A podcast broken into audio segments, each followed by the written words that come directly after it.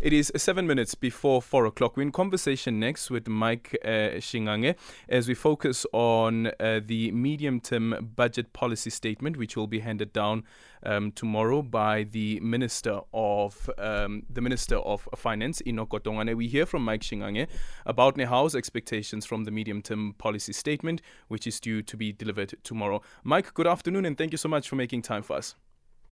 Thank you very much for having us. Good afternoon to you and your listeners. Thank you, thank you. So, yesterday there was that press briefing that took place, and also the reversal of what the demands were from that 6.5% now back at, at 10%. Um, but then there's the medium-term policy, the medium-term um, policy statement that will be handed down tomorrow. Um, do you think that there could be an announcement that comes from that?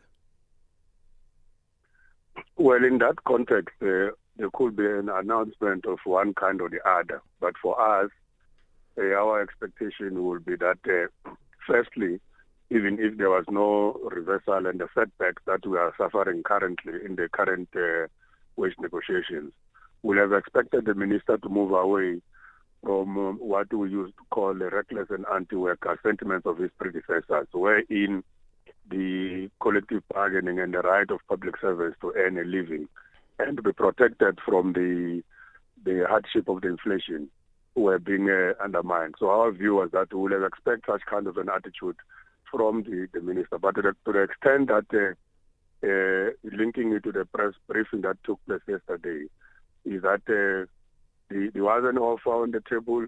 The obvious state government will have budgeted for it. The offer is off the table now because of the, the, the practice of I mean the constitution of the PSBC in terms of the rules of engagement on the negotiations.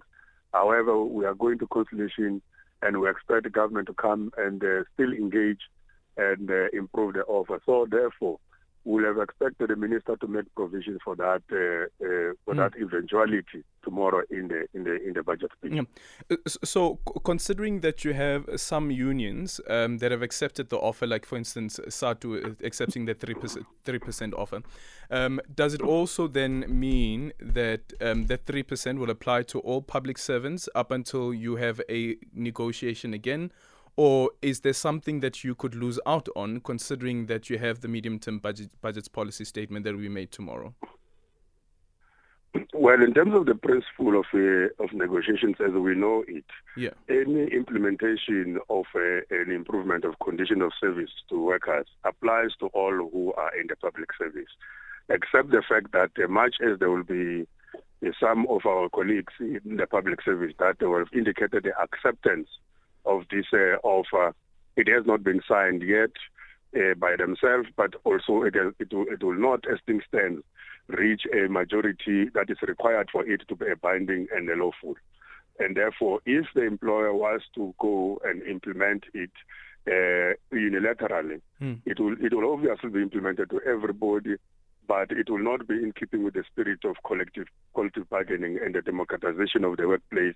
It will it will it will it will vindicate that which the unions have always decried, that there's a and there's sustained unrelenting uh, effort by government to attack the collective bargaining over and over again. Mm-hmm. And in this instance, it will be even more worse because the question of the collective and bargaining are never decided in the budget speech yeah. or in parliament. We negotiate in the institutions that were created for social dialogue, being the bargaining council. Yeah. To an extent that they will, they will seek to conclude that in parliament, I'm, I'm sure they will be the catalyst of uh, the, the, the killing of all those institutions of democracy that uh, we will, have hoped that this government will seek to protect at all costs. Mm.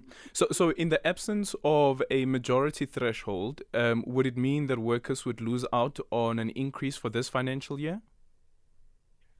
Workers never lose uh, uh, anything outside of, of, that because the negotiation is supposed to continue to work. It doesn't mean that when there's no agreement uh, yeah. yet, uh, uh, engagements will stop. That is why we are having a conciliation on the 31st of this month. While we are say, what we are saying is that we hope that government will respect that and will come to, to the conciliation and engage with labor in order to find a solution. And in the meantime, to the extent that it is expected that uh, whatever conclusion will be reached that uh, engage, engagement will have to be budgeted for. We expect the government to put something aside tomorrow in the in the level of uh, of uh, of, uh, of budget. But to the extent that they may want to say they are implementing, we are saying they will be killing every other uh, principle of negotiation yep. in this country. Yes. And then a final one is on um, the workforce of the public uh, of public service. So we, have we've, we've been told about the wage bill um, that keeps on ballooning, but then there's another part of that conversation that is that the number of vacancies um, that have been left open in various uh, uh, government departments, including Home Affairs, including uh, with basic education as well, with the, with with the various various schools. Um, do you anticipate at all that there could be an announcement on how to deal with some of these vacancies and also how to deal with the ballooning wage bill? We expect that uh, as a public sector union, uh, uh, located in a sphere which is majority of South Africans rely on for basic public, I mean, uh, service delivery. We expect the, the pressure to to, to make sure that the public service is strengthened. It is resourced. It must move away from the austerity measures where they cut budgets on health, on education, uh, and on police, and even on SARS. We expect that uh, uh, we, we currently have 170,000 uh, police when uh, some a decade ago we had over 200,000. Mm. The population is growing. If we are serious about fighting fighting crime, it is very important to, to, to resource that Department of Safety and Security in order to make sure that uh, it, it's able to, to save South Africans. And you correct, the teachers ratio, uh, I mean, ratio of student teacher is going down. The nurse to a patient ratio in hospital has always been widening. And therefore, if we think that our people must uh, must rely on the public hospital, it is important to resource public service in, in, terms of the infrastructure, but also in terms of the human resource. So we expect that uh, indeed we must make that announcement. However, I must also say that uh, the reason why you have this uh, economy of uh, a, a, shrinking headcount in the public service and the ballooning uh, or so-called ballooning of the wage bill, mm. it shows how the problem of the debt in South Africa, the problem of the so-called ballooning of, of the wage bill is not a fault of the of, of the frontline workers located at level one to level twelve in the PCDC.